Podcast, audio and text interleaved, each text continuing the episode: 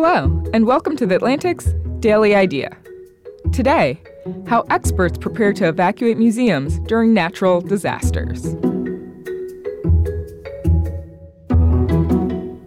A recent week long drill at the Smithsonian showed participants how to deal with a serious situation requiring evacuation. The museum's collection was scattered and uncatalogued, and the staff was largely absent. To successfully evacuate the museum, the team would have to move dozens of fragile objects in this high pressure environment. These objects included a cabinet of ceramics to be individually bubble wrapped, several framed drawings, also needing bubble wrap, and a giant crumbling flag to be carefully rolled up and supported atop a bed of cut up boxes.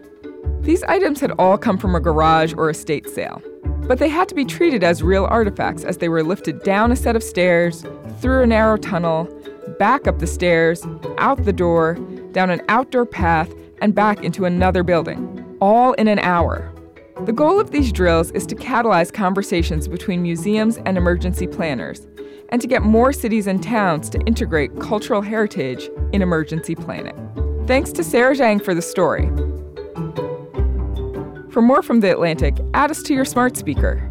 To learn more about The Atlantic's Daily Idea, visit theatlantic.com slash daily idea.